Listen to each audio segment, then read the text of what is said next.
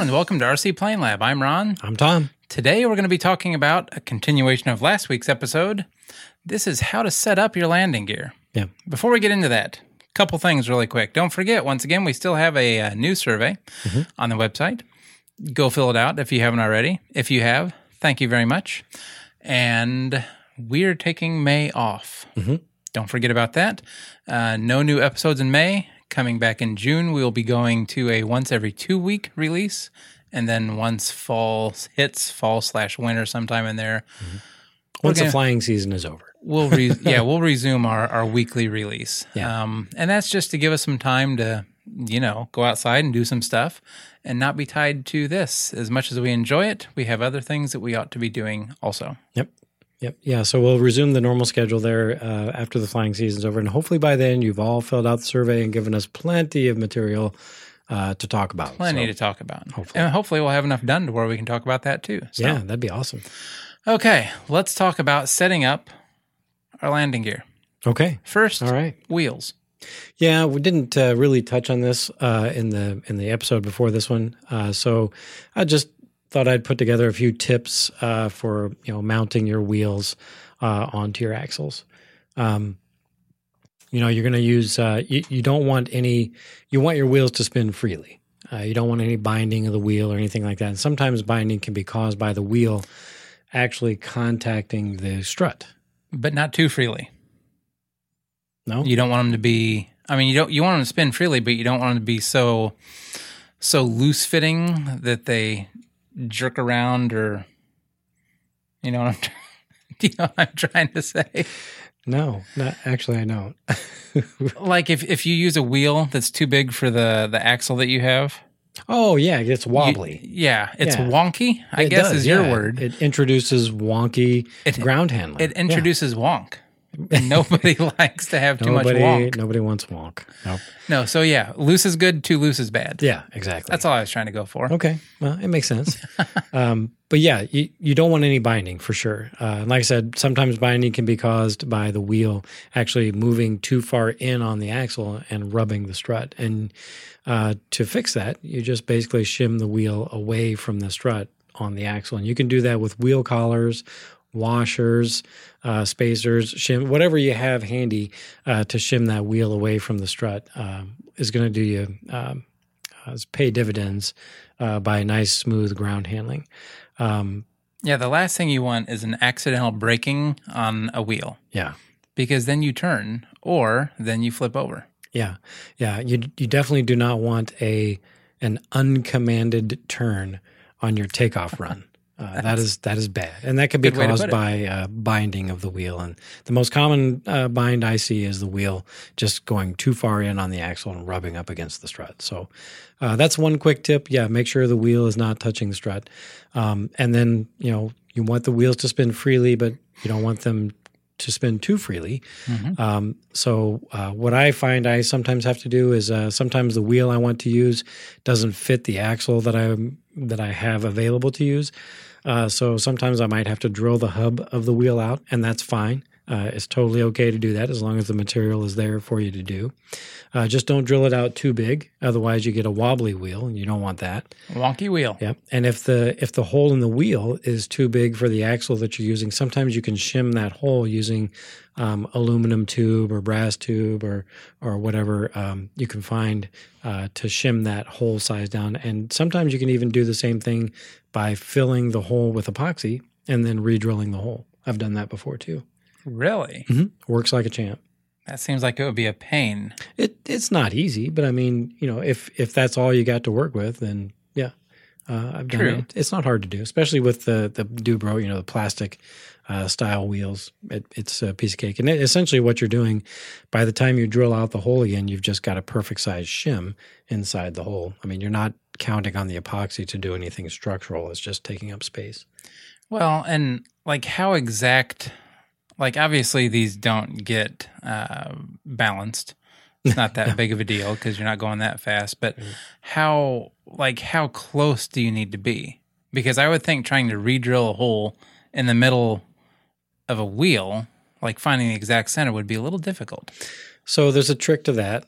Uh, when when I, when I fill a hole up with epoxy, I don't like I mean I fill it as as close to um, fully as possible, but I'll leave a little bit at the top, uh, a little space at the top. And usually, what will happen is as the, as the epoxy cures, it'll kind of form a divot, and that divot is perfect for centering your drill bit in the hole. Oh, that's a good idea. Yeah. I'm glad we have these conversations. uh, but yeah, that uh, it and but to be honest, I, am sure I've not drilled them perfectly in the center, and for sport type airplanes, it's fine. You know, if you're gonna if you're building a big high dollar scale warbird kind of a thing, chances are you're not going to be using plastic Dubro wheels on it that don't fit your axles. You know yeah. what I'm saying? So, uh, but yeah, in a pinch, yeah, I've filled the holes before and, and re-drilled them. Cool. And it works works perfect. Um, another tip: uh, if you're using wheel collars, uh, wheel collars have set screws uh, that that actually attach them or anchor them to the axle or the or the piece of wire that is being used as your axle. Um, do yourself a favor and file a flat spot on that axle wherever that set screw is going to contact the axle.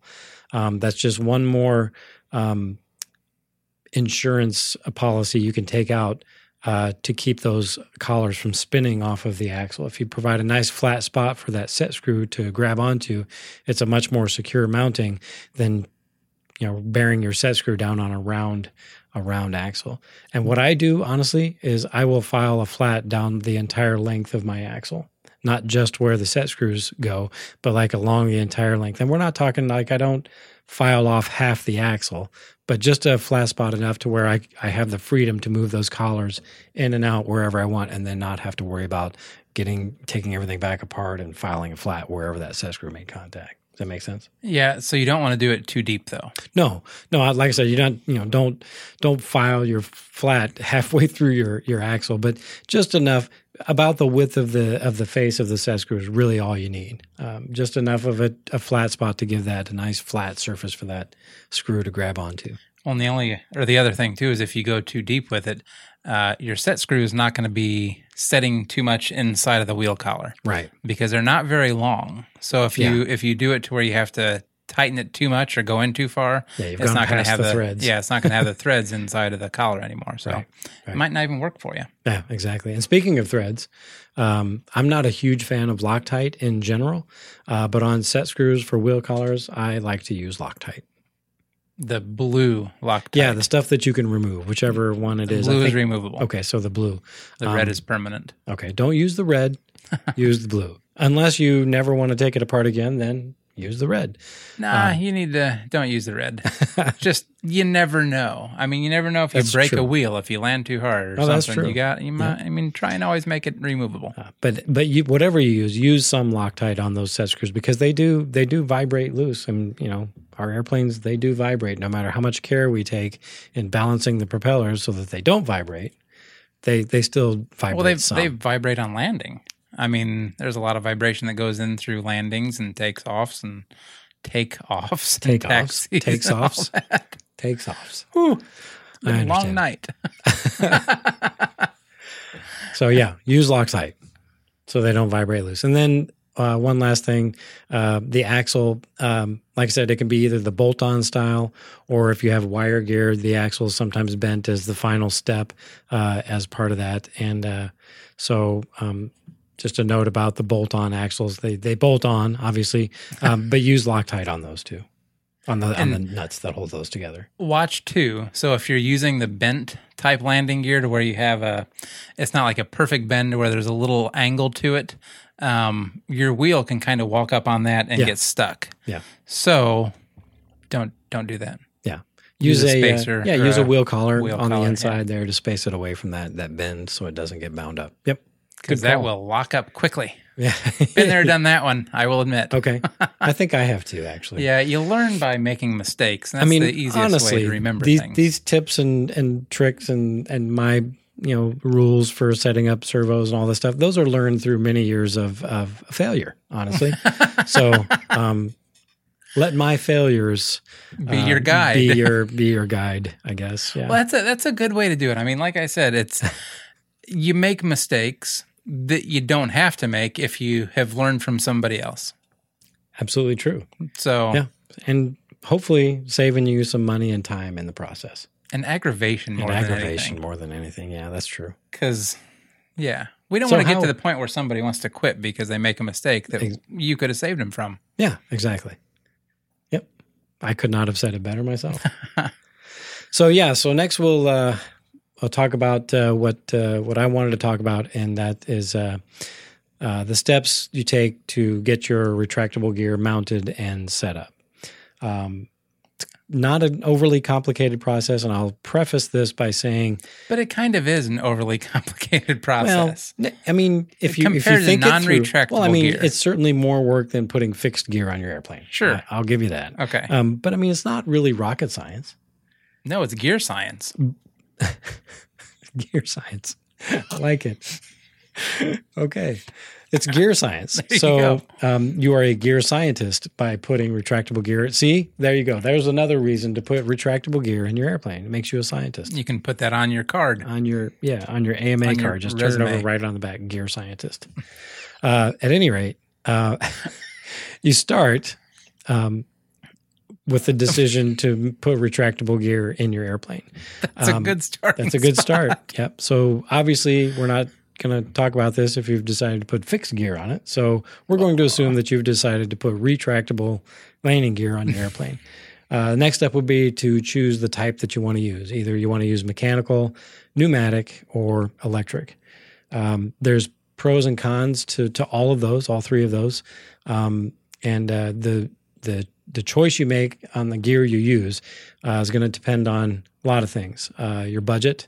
Um, it's going to depend on um, your skill level. You know, maybe uh, maybe you've only built a few airplanes, and you know maybe the setup is a, little intimidating, uh, which it can be. Uh, uh, maybe you know it's also going to depend on how patient you are, because especially with the mechanical setups, you have to be very patient and meticulous about your setup. So, if you don't have a lot of patience, like me twenty ish years ago, uh, then or me today. or Ron today, are you twenty? You're not twenty years younger than I am, are you? No, but I'm just saying I'm to the point where I'm not all that patient right now. Oh, okay. Yeah.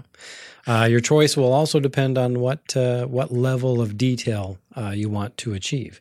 Like if you're building a master's uh, competition uh, class warbird, Top then Gun or something. yeah, then you know probably you're gonna you're gonna choose the more expensive, maybe the more detail electric retracts with the scale struts and all that kind of stuff. And And to be honest, if you're building a Top Gun airplane, you're probably not listening to us talk about how to set Well, up electric true. retracts That's or pneumatic absolutely retracts. true. Yeah, you're going to be the ones we call to get Yeah. advice from. So Hey, give me a Uh, hand with this. yeah. Um, but anyway, those will be some of the the factors that will um, sort of influence the choice uh, you make as to which gear. Uh, but I'll start with the cheapest uh, and most complicated, uh, and we'll work up to the most expensive and least complicated, Which is ironic. which is But not yeah. ironic because usually Oh no, uh, wait, that's pay, right. That's not you ironic. pay for convenience, right? Usually, which is the opposite So- of ironic. It's non-ironic. So we'll start with mechanical retracts. Um, that, like I said, they're they're the cheapest. Uh, they're the most inexpensive that you can buy, um, but they are well, they are definitely the uh, the the most difficult. I'll say to set up properly. Finicky. Absolutely. Everything has to be just right. The throws on the because they are mechanical and operated by a servo, like we mentioned in the last episode. Um, the setup has to be just right for the for the gear to reach its up lock and down lock, and and everything has to be you know the moons have to align just perfect for everything to work perfectly on every flight. So How many moons are there? well, there's like five or six around like Venus, right, or something like that. I don't know. The moon and the stars. Okay, we'll just say it that way. There we How go. that? Does that sound better? um, but anyway, to to set them up, and this applies really to any retractable gear. Um, the retractable gear is usually a a unit that then is bolted into the airframe, the wing or or the fuselage. Uh, that mounting surface that you mount the gear to, the rails or the plate or whatever you're using, has to be completely flat. Um, if you're using two beams, those beams have to be perfectly parallel. And the reason for that is if when you when you put the usually there's four screws that hold a retract unit in place. Uh, when you bear those, when you torque those four screws down, if there is any unevenness, it will cause the cage or the or the frame of that retract. Am I boring you? Stop it. Just keep going. it will cause the cage or the frame of that retract to actually twist or or kind of Torque. yeah in the in its mount, and that will cause binding. And binding is Bad. is the number one thing you want to avoid in your setup. If if you can't avoid any of the other pitfalls, avoid binding because that will well for sure will cause a a gear failure or a failure to extend, which means a belly up or belly up Billy. A belly gear up a gear belly up belly landing. landing. Thank you. Yeah. Uh, it's difficult for me to talk too. Uh, but anyway, we don't want that, especially on a warbird where maybe you've got some bombs and stuff hanging off the wing and a belly landing would just tear the you know what out of the bottom of your airplane. We don't want that. So avoid binding at all costs. Like so make sure those mounting plates or beams or whatever are perfectly flat so that when you torque that gear down that gear unit down into the plate it's nice and flat and it and it uh, swings through its rotation freely without any uh, binding. And that applies to all types mechanical pneumatic uh, electric. You want them all to have a nice flat secure mounting so that we're not torquing that cage or a frame and causing binding. So that's number one. And that applies like i said to all of them. Um, your gear cutouts. Like so i've seen this quite a few times in in uh, in my years in the hobby. People will you know they'll they want that perfect fit. Like when the gear retracts up into the wing and they've got the the cutouts just the perfect size for the wheel just to barely fit in there with no gaps or anything that. Looks super clean and it's awesome until they fly it the first time uh, because the gear legs are usually made of wire and wire can bend especially on rougher surfaces. So uh, that perfect alignment that they had on the bench now that they've flown it they go to retract the gear and the gear does this sort of thing and hangs up on the outside of the wing because they've made their cutouts too small. So do yourself a favor make sure the cutouts make sure they fit the gear number one make sure the gear will swing up in there and fit the cutout and, but also make sure there's a little bit of clearance because the gear wire can bend um, especially on rougher fields like you know our field can get rough in the middle of summer with the you know the patchy grass that sometimes grows out there and that will bend a small amount uh, the wire that your gear is made of. So uh, you know yes take your time make the fit nice but also give yourself a little headroom on clearance so you don't have an issue when you go to try to extend the gear but the gear is now stuck in the wheel well And that would be problematic too because then you're stalling a servo. exactly yeah So on a you're be- mechanical setup for sure Yeah. I Which thought is that's what you're talking about with a mechanical now. Yeah.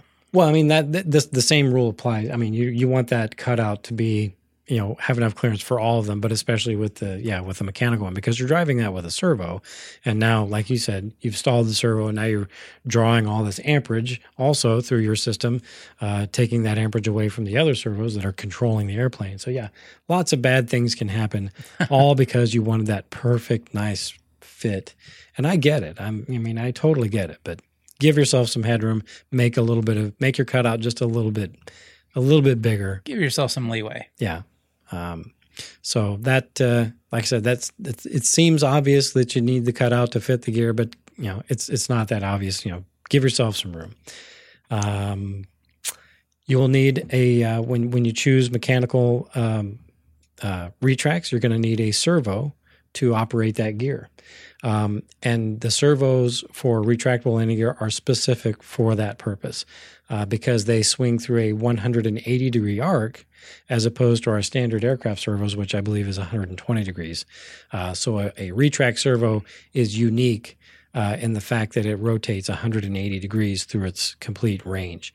Uh, and that's important because that's how the up locks and down locks are actually um, accomplished on a mechanical setup. So you have to have that special retract servo. And that's how they're marketed. They're labeled high tech why makes, is that make it. though? What's the difference between 180 degree servo rotation with a shorter arm versus 120 degree rotation with a longer arm? Okay, well, I can. I'll try to explain it. I, I mean, I know what the reason is, but I'll try to explain it. So, when the gear is, let's say we have the gear retracted and locked. Okay, Okay. you want that lock to be in line with the servo, so that if anything tries to pull that gear out, it can't because it's got no leverage arm because the the rod is in a straight line with the gear. if if you only go 120 degrees, you've got that angle now that you could actually physically push the gear out of the lock because your arm isn't locked in place. It's not like over centered. I guess I get what you're saying, but I always assumed the lock locked it. Like the lock locks that wheel to where it can't be pulled in or out, no matter how It it does. inline it is. It is a detent in the framework of the of the gear unit, Yeah. but it only works in concert with that inline uh, sort of arrangement of the of the actual push rod and the and the push rod mechanism of the of the gear. So that's more important to be locked down than Oh, it is to be locked up. Yes, So why can't you just set it up with a regular servo to where it's locked down? you So- could, but then okay. in, a, in a high G turn or whatever like that, the gear may try to pull out of the wheel well, and then you're adding all this extra strain to the servo because now the servo is trying to keep that gear pulled up because you've you haven't got the 180 degrees. You've got the full lock on one end, but then you're only 120 degrees out. Even though the the detent might be in the lock position on the gear, the servo is not in that. The The rod isn't in the in the over centered lock position, so you still got that that tension on it. So as the gear tries to come out, it's pulling on the servo, which is now using more amperage to try to keep that gear pulled up into the same as like trying to deflect a rudder, you know, when the radio is turned on by hand. Uh, okay. I okay. I don't necessarily like. I'll, I'll go along with you on that. okay. I probably haven't done a excuse me, I probably haven't done a great job of explaining it, but there is a there is a specific reason and it has to do I wish I had a mechanical setup here. Maybe I could show you, but um th- th- it has to do with that 180 degree uh, up and down lock action. Like, and if it's if it's not in line, then you still, yeah, it's in the lock in the in the gear, but just the gear still depends on that inline sort of arrangement, so that the servo, you know, it can't deflect the servo one direction or the other. But anyway, without Okay. without getting really into that, Sounds um, more like a marketing ploy to me it maybe for the 180 degree servo manufacturers. Well, it worked. It worked on me. So No, it- I only it buy retract sense. servos for Yeah. retract applications. So anyway, yeah, you'll need a servo, and uh, you, it'll be uh, specific for the purpose. Now, if you're using tricycle gear, there's a good chance the one servo is probably not going to operate all three gear. Uh, maybe maybe you're a whiz at push rod setup. I've never been able to get a tri gear setup to work with one servo, and I've tried. Um, so uh, you may need a second servo to operate that nose gear on a on a trike gear, uh, which actually simplifies the installation a little bit anyway. So, um, but anyway, yeah, mechanical setups you're going to need a retract specific uh, servo, and you'll only need one for tail draggers. Uh, so then you will need so well, now you you can use two though. to what Two servos for a tail dragger. you can yeah. I mean, you don't have to. No, you use don't have to use just one. You can certainly use a a, you know, single one, one, each per. one. Sure, Yeah, and that might, depending on the wingspan, depending on what you're doing, might be easier anyway. A- Absolutely true. Yeah. Yeah. Okay. Because you don't want your push rods to be really, really, really long, uh, because then that potentially introduces flex into the into the system, which again sort of defeats the purpose of that locking mechanism. If Well, not any- just the locking mechanism, but it's amazing how much pressure it takes really to push a servo up or down. Hmm. Or not a servo, but to, the- how Mhm. much pressure it takes from the servo to push the gear up and down. Yeah. So Yep, that's true. that you don't want flex in that because of that. Um, so anyway, yeah, you could you could certainly use one servo for each gear. There's no law against that, and that would that would definitely uh, simplify uh, your setup and probably actually make it work better because then you have individual control of each of each uh, gear. But at Mhm. any rate, uh, so now that you've got the gear and the servo, uh, you need to connect the two together with a push rod. Just just like you would connect a push rod to your control surface, um, you can think of the retract, the mechanical retract gear, um, as a control surface that needs actuation from a servo. So you have to have some sort of a, a push rod uh, to do that. And you want that. Here's a few things about the push rod. You want it to be as straight as possible, like no bends or anything like that, because we don't want to introduce any flex. And that push rod, the longer it is, the more support it needs along its length. And you can do that lots of different ways. You can uh, the rod and a tube type arrangement, you can set that up. Um, you can uh, fabricate standoffs uh, with uh, bushings in them uh, to help support that rod. Any any way you can support that length of uh, push rod uh, will do um, good things for the operation of the gear. The the more solid that push rod installation is, the more solid the actuation will be. Um, again, all kind of plays into the complexity of setting up mechanical uh, retracts, uh, but they they are the the cheapest, unfortunately. um, for me personally, the way I set mine up, uh, usually. Um, I try to only do retracts on tail draggers. Uh, the duelist was an exception, but uh, with mechanical retracts anyway, I don't even want to mess with the nose gear um, because The steering. this, yeah. And the I'll steering talk, is the biggest thing. yeah, and I'll, I'll talk about that in a little bit. But yeah, you know, you, when that gear starts retracting up, you got to have some mechanism in place to center the wheel so that it retracts straight up in there. You don't want to wheel cock sideways as you're trying to retract it, then it's stuck on the outside of the air. Just so many factors. So I try to avoid retractable nose gear at all costs. But uh, I got it to work okay on the Duelist, and uh, it's been flight tested, so my my setup works. But I try to avoid that whenever possible. Um, so on a mechanical setup, uh, I usually operate my gear with just one servo, and I do that, which was was two push rods because there's two gears, uh, two gear. Is it gears or gear? Two two landing gear. I don't know. Two retractable gear units. Um, so there's one push rod that has to go to each, and I actuate that off of one servo. And the way I do that is I just use a uh, two-sided servo arm, so it just looks like a straight line. Um, you know, so there's one arm on one side of the output shaft, and then 180 degrees there's another arm, and I use. Uh, and man, I hate to admit this, but I use easy connectors. I know. I use easy connectors at the servo end, Uh-huh. and I use 440 rod because it's uh, a bit thicker and stronger, and you know less uh, flex.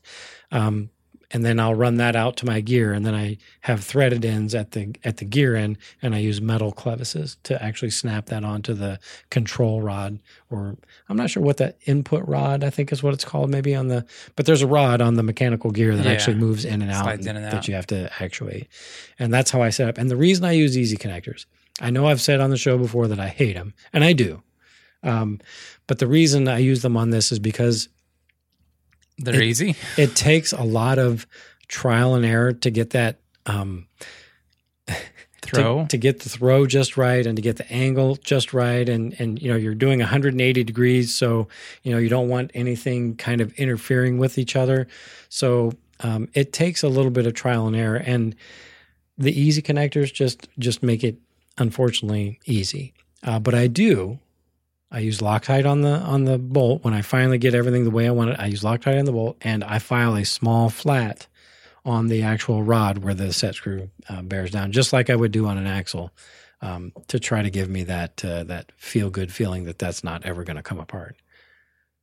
I get it. So on landing gear, I will I will give myself a pass, and I will use easy connectors on the landing gear, retractable landing gear servo. I should be specific. Hey, I'm not judging you. Um, but anyway, uh, once that is complete, once you've got everything hooked up and you've got your gear cutouts just right and the gear, you know, cycling, test it thoroughly. I mean, like really put it to the test in the workbench or on your workbench because uh, time spent here getting it just right is going to save you a lot of aggravation at the field if you have to do like i said if you have to do like a you know a gear up landing with you know stuff hanging off the bottom but you don't want to tear up your MonoKote and all that kind of stuff so Test all over that and over and over all again. that work you do now will save you lots of headaches later Okay.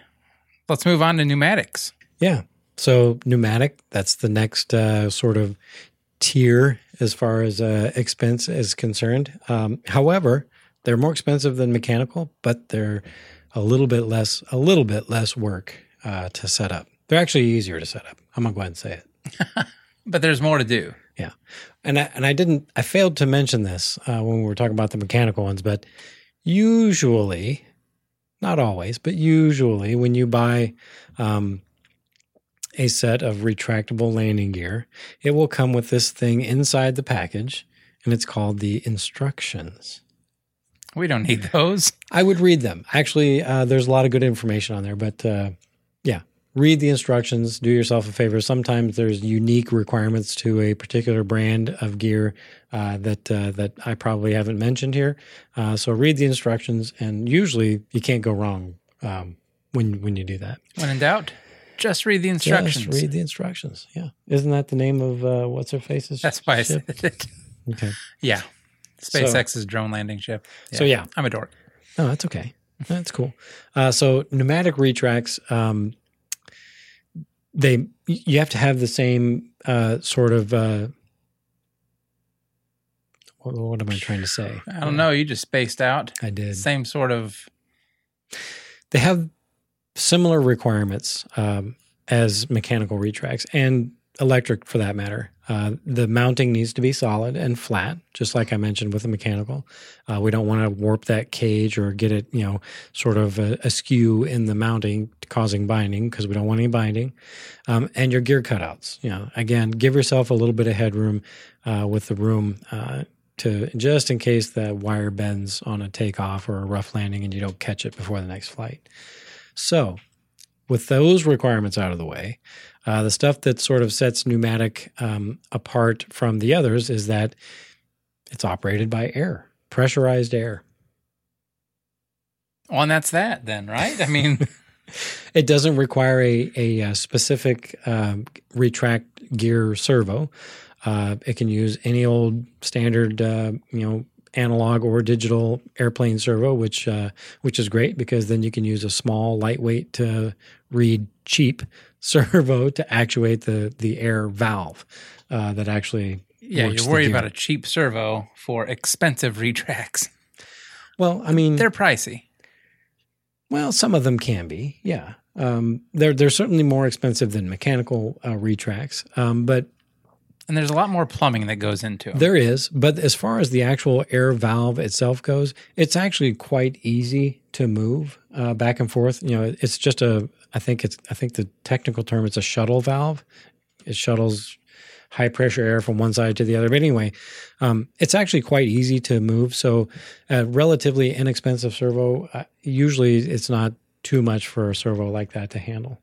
Um, myself, I, as I've mentioned before, I think in the servo episode, I really, really like those Hitec uh, 225 MGs. I think is what I. They're not terribly expensive, relatively speaking. They're not terribly For expensive, they um, but they're a great quality servo and they're lightweight. That's what I like about them, and they're small, so you can fit them in small areas. Um, in fact, if you look at the Duelist build videos or the build uh, log uh, on the website, you can probably actually see uh, where I stuck that servo, and it's like I said, it's in a really really small space, and it does the job perfect. But anyway, you don't have to have a fancy uh, retract specific servo. Is what I'm trying to get at. A standard aircraft servo will work just fine. Um, well, not standard size. You mean like well, a standard size will work, but just a standard aircraft servo, yeah, smaller one. Yeah, yeah, Okay. a regular aircraft servo that Well, not operates a regular one. No, I'm kidding. So you don't need a fancy retract servo. You can use any other type of servo. Continue on. I gotcha. Just wanted to make sure Nope, that uh, we're good. All right. Um, and then yeah, the only the only other thing once you've got the mounting done and you've got the servo figured out and that you've got the uh, linkage set up so that you get the full travel on your uh, retract valve, the only thing you have to worry about then is the plumbing. Uh, it's super super easy to do. Um, but it is a little bit more work than an electric retract, where all you have to worry about is a is basically a servo lead. Um, So are those kind of like is that air up, air down? so or, yeah, I was. Yep. Oh, Go ahead. No, you've got it. okay. So are those air up, air down, or are they spring loaded one way? So there's both types. Um, the the type that I put in the duelist are I think air. you've told me this before, but I don't remember. Yeah, maybe. I, I don't remember either. But uh, yeah, the, the type that's in that I put in the duelist are air up and air down. So it uses pressurized air to go both up and down. Um, there's other types of gear on the market that are um, air up, and then for safety's sake, they spring down. So if you have a you know a loss of air pressure on board, the gear will naturally spring down. Or if you just run out of air. Uh, Or if you run out of air, That's a good idea, actually. Yeah, it's a, I it- yeah. prefer it defaults to down. hmm Yep. Uh, it's been my experience that the that this the spring down um, retracts are a little bit heavier uh, because of that big internal spring that's you know co- Springing oh, it down? Yeah, exactly. Yeah. Um, but uh, but yeah, they work they work great. Um, yeah, there's been several companies over the years that have made them. Spring Air, uh, that was their, um, you know, that they, I think they were uh, known for that not only by the name of the company, Spring Air, because they spring down. Quite exact. Yeah, but uh, but I think Robart actually either bought the company or maybe they bought the rights to produce the gear. But Robart produces, or they did produce the spring down uh, gear also.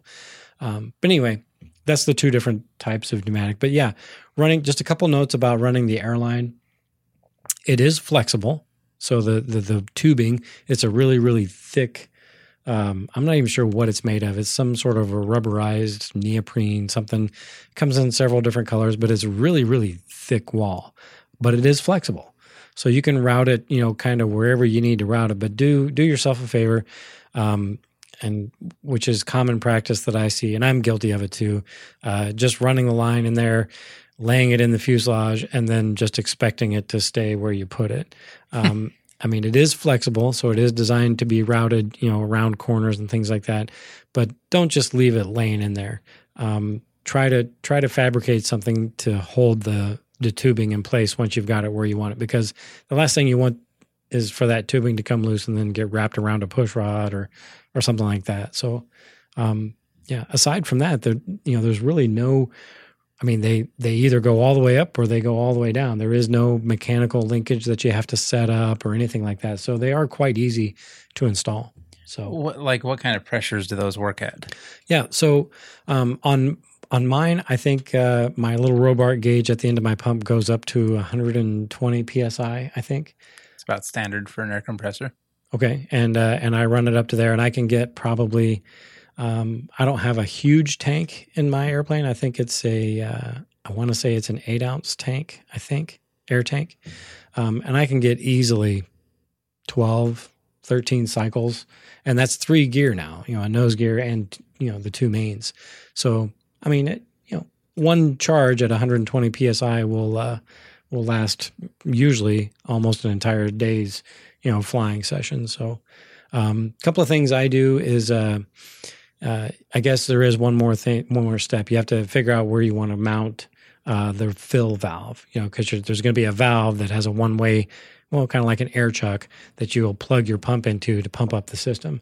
Um, so uh, m- most most often, I just create a little light ply hard point in the fuselage to mount my valve and uh, just mount it right to the outside. And usually, uh, right next to it, I will mount one of those Robart uh, number 173 um, air gauge.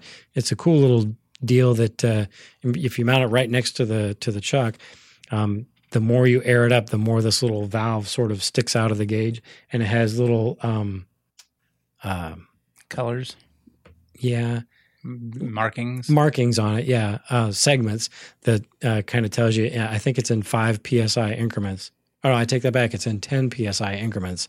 Um, how and it'd give you a quick uh, indication of how much pressure you have left in the thing.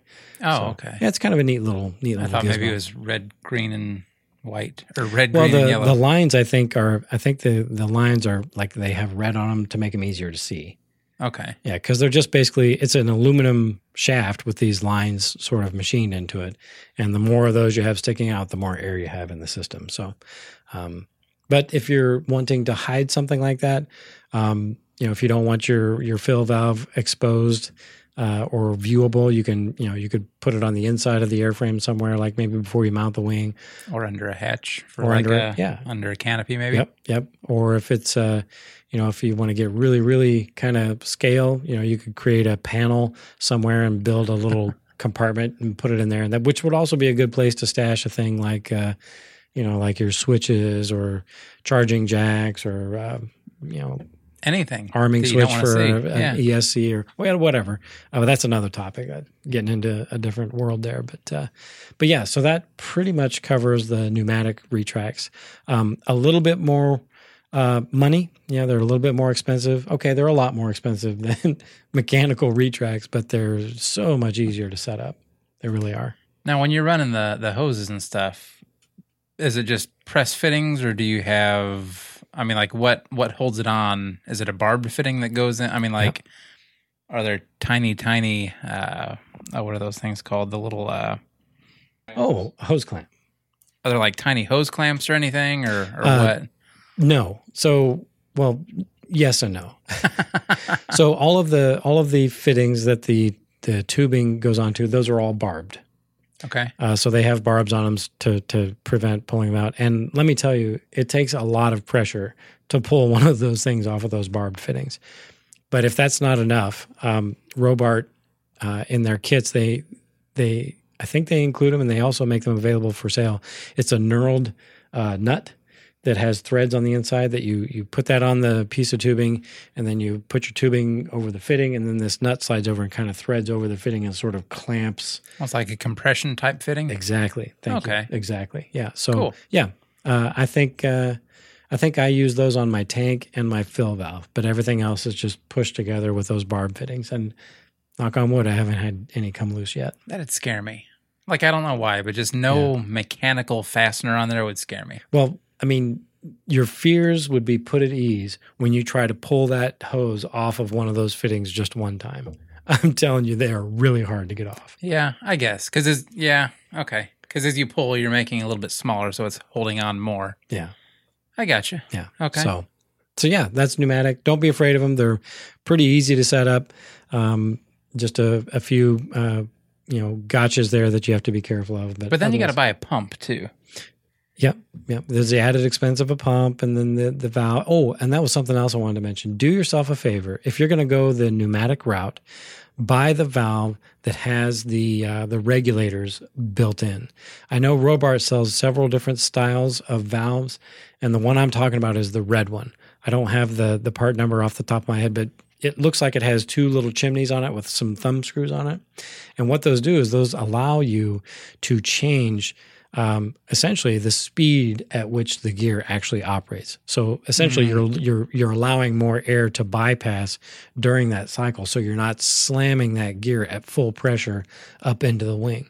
Um, Oh yeah, I didn't think of that. If that went fast, that could be bad. yeah, I mean there are stops built into the to the gear cages uh, to you know to obviously stop the gear from traveling any further, but the momentum, especially for heavier gear with like big big tires or whatever on them, you know that momentum when it slams up there, they may go because of the flex in the in the wire or the struts or whatever you're using, uh, may allow those to go a little bit farther than you intend them to, And slap your wing. and slap the wing or you know knock a nose off. I mean, vibration is our you know enemy, and uh, we want to try to prevent as much of that as possible. And another way to prevent vibration is to not allow that gear to just slam up and or down even. yeah. Yeah, because then you know with the gear coming down with that momentum, it's going to be wear and tear on the blocks that the gear is mounted to. Oh yeah. So do yourself a favor, uh, spend the extra money on. I mean, you're already buying pneumatic retracts anyway. Uh, spend the extra money and get that valve with the with the proportioning valves built in. That way, you don't have to use those inline uh, flow restrictor deals. You, you know what I'm talking about? You've Yeah. seen those. Those things they For work. other things, but I know what you mean. yeah. Yeah. they work, but it's another failure point. it's yeah, it's they don't work as slick as being able to fine tune the speed of that gear. And I use it on my duelist, and the duelist is, you know, by all counts, a relatively um, low cost airplane to put a, a high dollar retract system in. But I guess still pricey though. it was worth it to spend the money on that on that valve because like I said, I can I can control how fast or slow that gears goes and I can prevent it from just slamming into the Yeah. into the airframe. So there you go. Pneumatic retracts. Good deal. Lastly, Lastly, the most expensive, um, you know, when you compare similar sizes, um, the most expensive and the the easiest by far to uh, to install and set up is the electric retracts. now you have these on your P40. I do, and they rotate even, which And- is even cooler. And how much were those?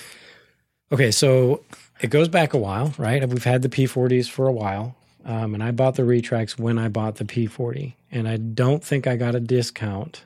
I got a disc. We got a discount on the P40s, Yeah. but I did not get a discount on the gear, and I believe I paid. These were the E-flite ones mm-hmm. for that airplane, and I want to say I paid hundred and eighty-nine dollars, and this would be back in what 2012 ish. 2000.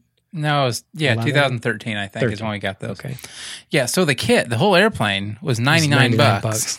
and then your Gear. wheels, the gear didn't come with wheels. It was just the gear. they didn't even come with the wheels. No. Anyway, Yeah. So, but man, I'm telling you what, the the installation was so easy. yeah. I mean, same the same rules apply, right? Mhm. You want a nice square flat surface to mount them, and you want your gear cutouts to be a little bigger than your gear, which was all taken care of for me on the P40. Like That I- was an ARF. Yeah. yeah, it was an ARF. Um, but yeah, so I I didn't have to worry about any of that because it was all done for me. I mean, I checked the flatness and it was fine. But um, yeah, all I had to do was take the gear out of the package. I think I may have had to cut the wire and mount the axle because I think it had like a weird um, L-shaped axle thing that slid over the gear strut, and then you had to set screw it or I don't know, some weird thing like that. yeah. But anyway, mount it into the airplane, plug it into a Y harness, and plug it into the retract channel of the receiver, and it was done. Like that was it. That was the whole setup. Yeah. There's no adjustments. Yeah. There's nothing. Tested it a few times on the bench, and there was no adjusting anything. There was no having to route uh, rubber tubing anywhere. I didn't have to mount a tank. I didn't have to mount a valve. I didn't even have to install an extra servo. Like I mean, it was Yeah. There's nothing to them. they're really they're really the simplest um, uh, setup of, of all of them, but they they are the most spendy, unfortunately. so so here's some like so there's the there's my steps. You know that from from the most complicated, least expensive to the most expensive and least complicated. Then some general tips. Um, for installing retractable landing gear before we before we finish is uh, uh, the goal of, of every setup is to minimize any binding. You want your gear to swing freely. Um, and you can test that by uh, disconnecting, uh, in the case of a mechanical, by disconnecting the servo and operating that uh, control rod manually and testing the gear that way to check for binding. On a on a pneumatic system, it's a little more complicated than that, especially if it's a if it's a spring down type. Uh, but basically, remove all the air and uh, physically manipulate. You can usually do that with a, uh, a a strategically located screwdriver to unlock and then move that gear by hand just to make sure there's no binding. And on the electric setup, um, if you're up for the challenge, you can actually physically uh, remove the uh, electric motor portion of the gear completely away from the retract and move the retract by hand again to check for binding. But on an electric retract, there, I mean, it's probably tested at the factory, so there's not going to be any binding as long as you haven't introduced any with the mounting. But anyway, the goal in your setup should be minimize binding uh, wherever possible to make that operation as smooth as possible to to take care of anything that uh, you know if you're using a servo to operate it, you don't want that servo to have to overwork itself, things like that. Uh, so that should be your first goal. Um, again, like I said before, you want your gear mounted on a nice, flat, completely flat surface. We don't want to uh, tweak that cage or the gear frame in any way because you know binding. Um, It's all about the binding. it's all about the all binding. about preventing I mean, it. it. It really is. I mean, the mechanical retracts just know that any extra deflection of that control rod is going to take away from the authority it has on the gear. So you want that push rod that goes from the servo to the mechanical gear to be well supported uh, against any kind of flex or anything like that. Uh, so you, that's uh, something to look out for on mechanical ones. On the pneumatic types, you like I mentioned, um, there's several different valves you can use uh, that are out there. Do yourself a, va- a favor. Spend the extra money on that uh, that Robart. It's red in color. I, I don't know the number. I'm, I apologize, but um, it has uh, variable uh, controls on it that you can control the rate uh, of the movement, the speed of the movement of that gear, because you don't want it, you know, slamming into the into the airframe. And electric retracts are the bomb. I mean, I mean, if I could afford them, I would have electrics probably other aside from the duelist. I would have them in in every airplane I have that has retracts, just because they're so easy to work with and and they're they're nice because you can actually like a servo, you can speed them up and slow them down if you have that function on your transmitter, Yeah. which which is kind of cool.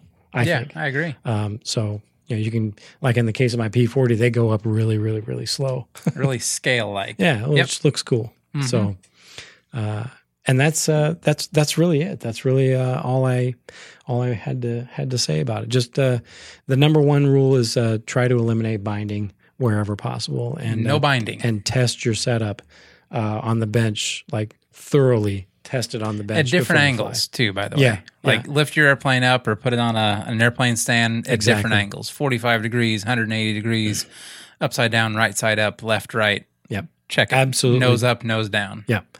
Yep. Check it in, in every conceivable angle. Yeah. That's when you want to find the problem. Exactly. Not yeah, you don't want air. to find it on your maiden flight. That's for sure. All right. Well, anything else?